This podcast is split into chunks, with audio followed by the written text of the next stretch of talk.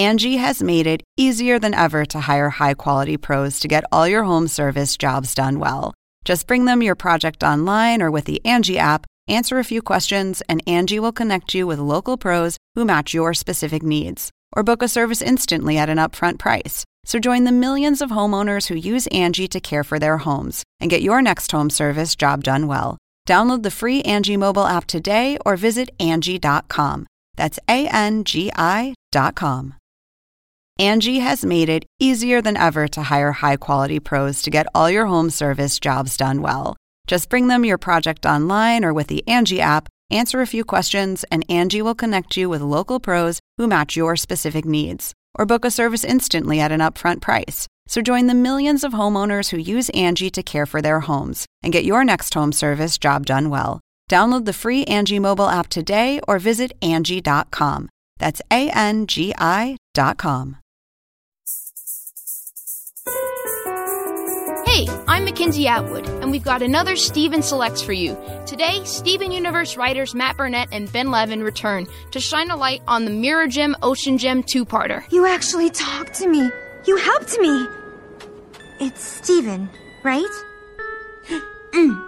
I'm Lapis. Lapis Lazuli. Are you really a crystal gem? Yeah! And Matt and Ben are going to stick around to answer more of your questions you guys sent us at my Twitter, MK Atwood, and the official Cartoon Network Twitter. So here we go with Matt and Ben. Thank you guys so much for being here again. Yeah. Hey, thanks for having us back. Yeah, for sure. So there's a lot to talk about with uh, Mirror Gem and Ocean Gem. It was definitely a, a game changer.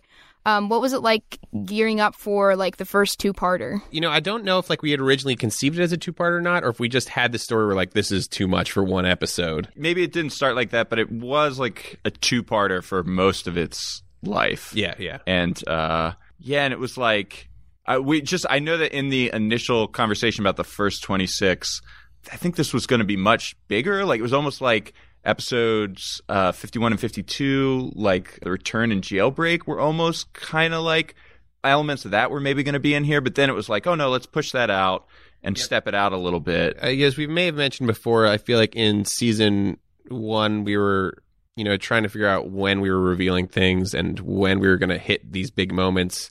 And there was definitely this feeling that I think like the show when it starts out, you've got the gems and they're these heroes and they fight monsters and you sort of accept that concept because you're just like, I watch TV and movies. This is a thing that happens, you know? Mm-hmm. And then I think as the point of season one, we're sort of slowly revealing like, oh, but why are there monsters? Like, Right. are there other gems? You just saw, you just accept that there are these gems on Earth, and there's Rose was one that's not there, and but like we're like this is like where we're kind of making you question that concept that you took maybe at face value. Yeah, yeah, yeah. It's a thing that the show I think does throughout its run is that it just kind of like drops something that help makes you recontextualize everything you've seen before, which is why I think it's just such an interesting show to go back and rewatch. But I, you know, I think we always knew that like there were gems before and there weren't gems anymore except for the crystal gems, and we were like, we're gonna have to get to that and explain that at some point. And I think the when you're mm. first talking about that, you're like, well, when they those other gems come back is when we'll know everything that happened. And that'll be the first story we do about that. But like as you talk about these stories like you realize that there's like steps you can take to get to those things. And it's like more satisfying for the audience to kind of like be brought along and drop clues. And then it also just gives you more stories of like oh that's an episode in itself. Like the gems from homeworld them just straight coming to earth unprovoked like jumps the story forward. But oh like we could do a story about like earth is in isolation. They don't know what's going on with earth. So let's tell the story about why homeworld would become aware that something is up on earth. So i think that's where like this in between step of like finding lapis and then finding out about the corruption and the monsters and then getting her to leave creates this story and this in between step to eventually bringing gems from space to earth Yeah, there was a time where we this would maybe be episode thirteen. right There was a time where we were like, "This will come now. Like we'll we'll hmm. do this in the middle of this first order," and then we're like, "Okay, no, no, let's push this out a little more." And then there was also this thought of like, could this be the last episode that we do? There was only this order of twenty six that we had. You know, um, can we sort of make this feel like maybe this is a conclusive ending? You just learn that there are more gems out there, and they help one, and then that's kind of it. That might be it for the show. Right, like the whole series finale, yeah. I feel like it would have been overwhelming if you had tried to put everything, um, that whole reveal at once, because you didn't even know there were other gems at that point, Right. Other the ones you'd been introduced to. So you talked about a little bit about how the episode changed from like the conception to the final product. Can you tell us more about that? Yeah. Um, I remember like early on, there was a post it in the room that we were writing in that just had that water tower in it. Mhm. That was just, like an image that we had like very early on that we kind of worked towards. I I don't remember who came up with it. One of the sillier things that changed in the episode is that originally, when Steven's running around town with the mirror, uh, Mayor Dewey's supposed to go up on stage and sing a song about summer. Like, like Greg is helping Steven set up amps on the stage, and and the in the episode, there's a part where Steven almost gets hit by Mayor Dewey's truck, and he goes no, and that's what we use for Lapis's no when the gems are trying to bubble her. And uh, originally, it was like S- Mayor Dewey was singing a song, and Steven's like, "No, it's like a horrible song." Uh, but Paul, who boarded that section, Paul Villeco, changed it to him making a speech, and then it was a bunch of fart jokes. It's great to be here to celebrate the coming season. A warm summer breeze wafts through the air. Yeah. Right. A lot like I like that. Yeah, it's funny because with Lapis's character, as we've moved forward in the series, the one thing we've had to always like remember is like Lapis likes fart jokes. Like she laughed at those Yeah. fart jokes early on, so there's a part of her that enjoys Steven's like silly sense of humor. Yeah, I totally get you mean. It's it's easy to forget about that when you see her being really like moody, but it's like, oh yeah, she was in the mirror. Was it tough to like think about uh, the dialogue? Yeah, that that was the I think the most difficult part of mapping out the episode was we had to have the mirror say some things at the end, so we had to engineer the earlier scenes so that you know there would be enough words for Lapis to use to make Right. these sentences.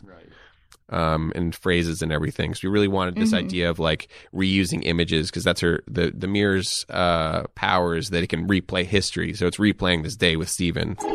Just for you, Steven. that was difficult. The other big thing about the episode that changed was this was like very early on. Um, I think we were just talking about the idea, and I believe Rebecca, when like Greg gets hurt, there was an idea where where um, Greg loses his leg in the fight with Lapis. Like he doesn't just break it, like he loses it, and then that Greg would have a robot leg from there That's on so out. dark. Yeah, and it was it wasn't us. It was Rebecca.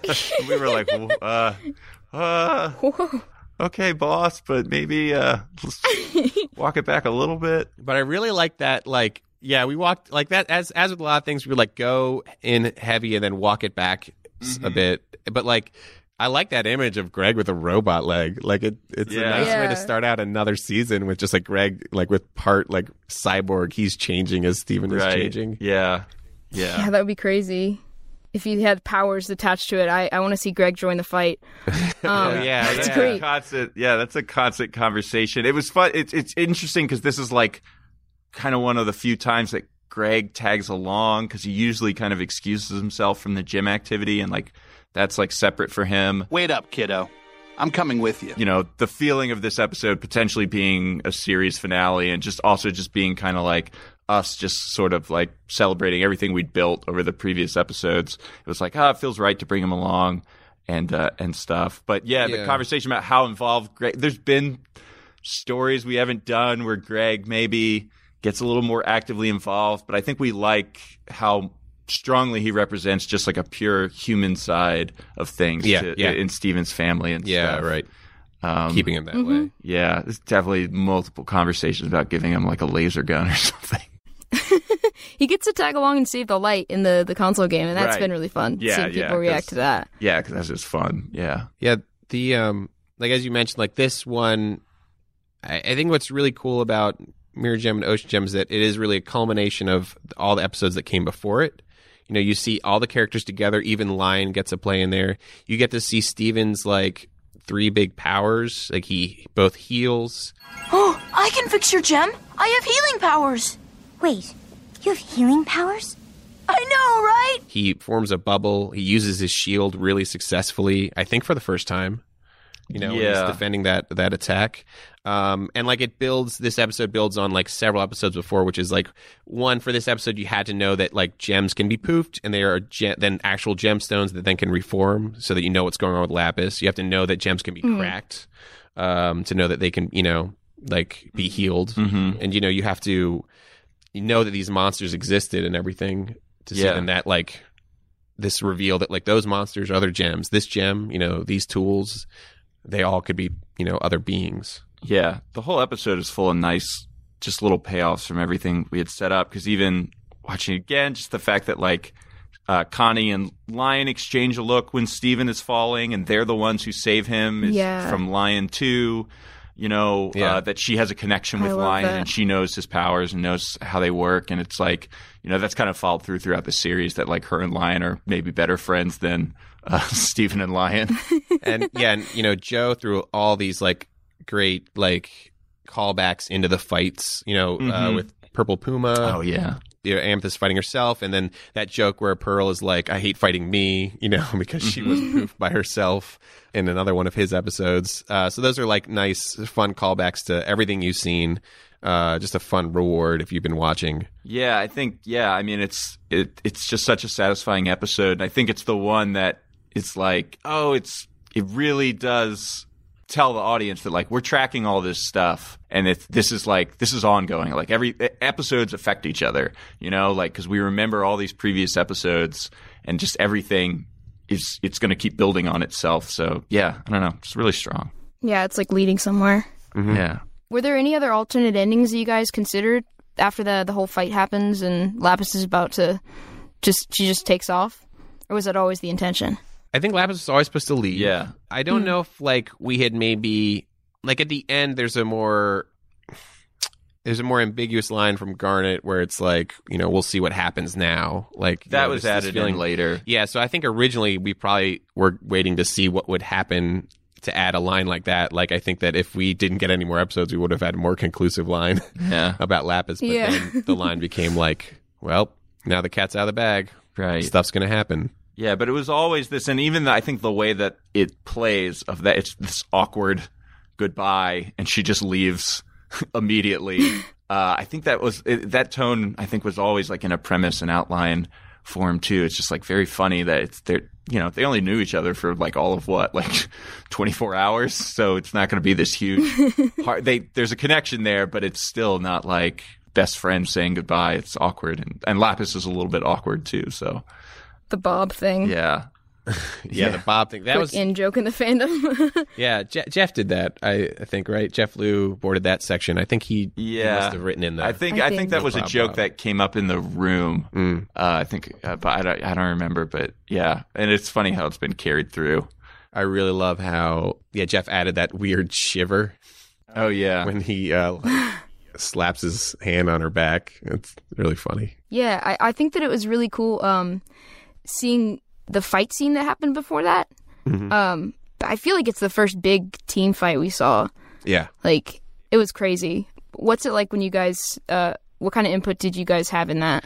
I mean, I think a lot of that was really Joe Johnston. Oh yeah, it totally was. Like it, you know, it's just um, that was one where in the outline, I think we really just you know, hey, like you know, Lapis attacks the gems with water.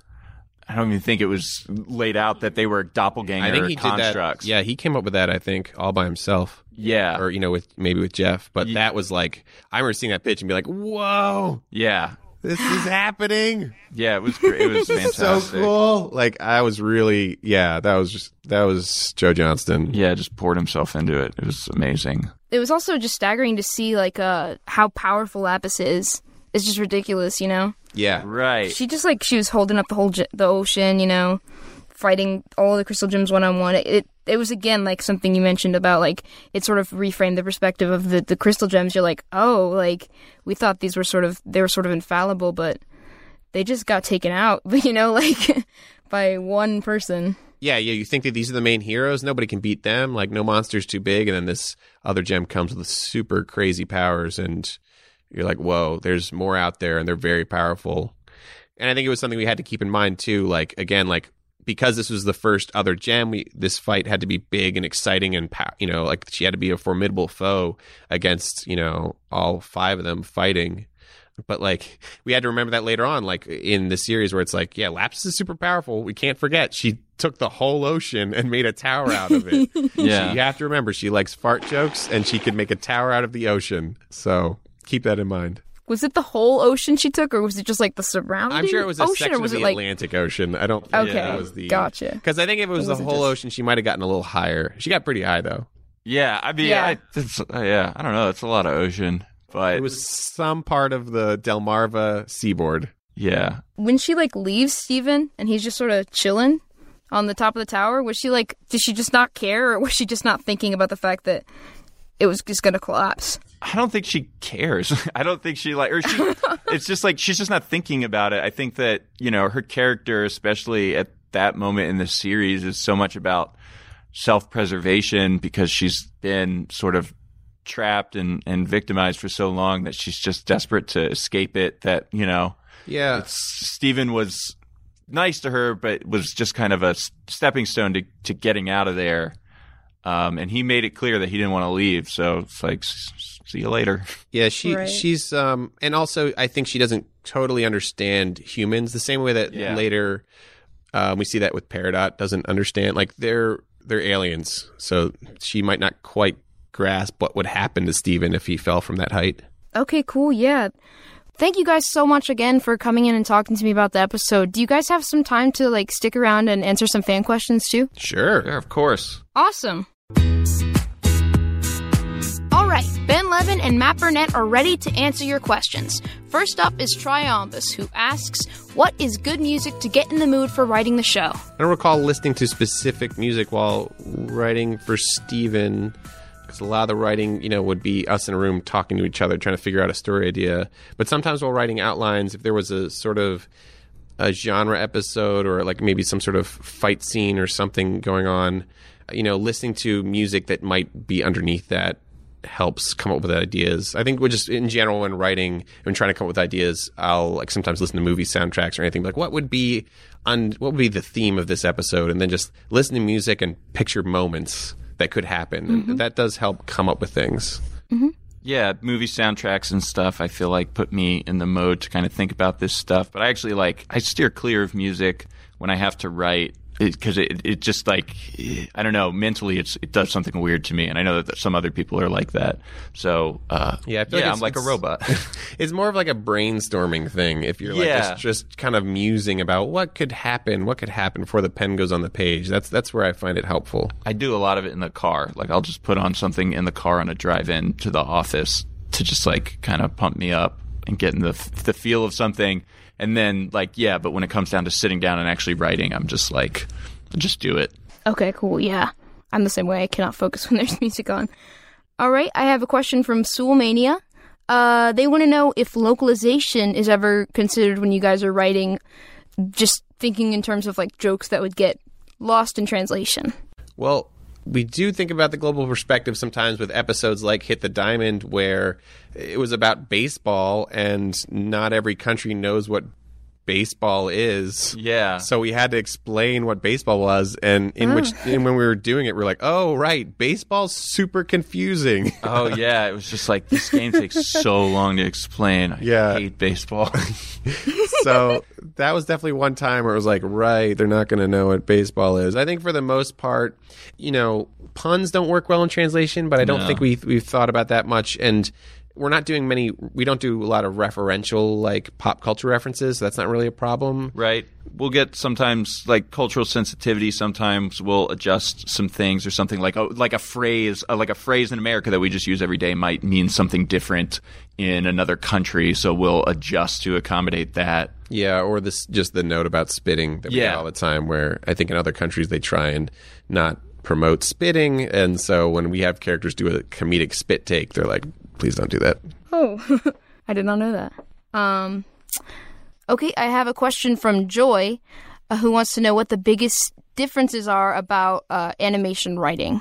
I, I think uh like as far as like writing for we've written for live action we've written for ourselves i haven't like written a book or something so i don't know what that's like I mean, I think that you know, if you're approaching it yourself, I don't think you should approach it as if there is a difference, you know, because um, I feel like I've seen some writing that feels like it was written for animation and you know it's you, you can't write animation. Animation in, is is drawn. Like animation is the act of like mm. drawing pictures and stringing them together so they move. So you can't write animation. Just writing is its own art form. So you you should just write kind of the story uh, that you want to do and uh, not worry about you know trying to make it feel like animation in your writing. You know, uh, th- there's definitely mm-hmm. differences. You know, we work on a board driven show, so you know you're not writing the script, you're writing the outline. You're very focused on the story structure and the beats, and you're letting um, a little bit of that, like the dialogue and the character and the specifics. You're leaving that to the board artist to figure out. So it, it is different in that way. But yeah, there's no need to approach it totally wholly differently. I think that yeah. you're when you're approaching writing for animation, you're thinking how can animation elevate this, but you don't have to make it zany or yeah. goofy. You can write any sort of story. Yeah, yeah, you're writing real real people and stuff, and you might be, you know, you can write gags that break reality probably a little bit easier in animation and stuff, and you you, you know, but that you know you could be working on a live action show that's very silly and, and has stuff like that in it. So, yeah, I don't know. I do feel like no, it's the same for both. You write with the limitations of the medium in mind of just like let's not let's not do a lot of crowd scenes uh, for animation because uh, that means that every single person in that crowd has to be drawn by someone. So let's you know sometimes you might try and make it easier on the animators when you're writing animation if you want to be a well liked animation right, right. writer. Uh, yeah, yeah. Okay, cool. Yeah, thank you guys again so much for coming. Thank you. Thank you. So you can watch all of the Steven Universe episodes at Cartoon Network or on the Cartoon Network app. And if you have a question for the Crewniverse, please tweet them to me at MKAtwood or to the official Cartoon Network Twitter. And please remember to use the hashtag Steven Universe Podcast. The Steven Universe podcast is produced by Stacey Para, Charles Abadje, and Conrad Montgomery. Special thanks to Rob Sorcher, Cartoon Network Studios, and the Crewniverse. Join me along with writers Ben Levin and Matt Burnett again next week as we go behind the scenes of season 3 episode Monster Reunion. And please be sure to subscribe to the Steven Universe podcast at Apple Podcasts or wherever you listen to podcasts. And please leave us a five star rating and review while you're there. I'm Mackenzie Atwood, and I will see you next Thursday.